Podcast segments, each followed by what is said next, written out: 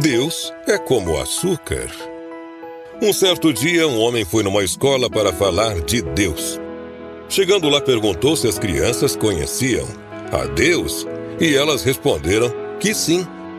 Então ele continuou a perguntar e elas disseram que Deus é o nosso Pai, que ele fez o mar, a terra e tudo que está nela, que nos fez como filhos dele, e etc.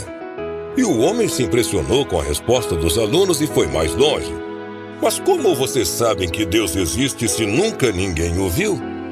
A sala então ficou toda em silêncio, mas Pedro, um menino muito tímido, levantou a mãozinha e disse: Olha, professor, a minha mãe me disse que Deus é como o açúcar no meu café com leite que ela faz todas as manhãs.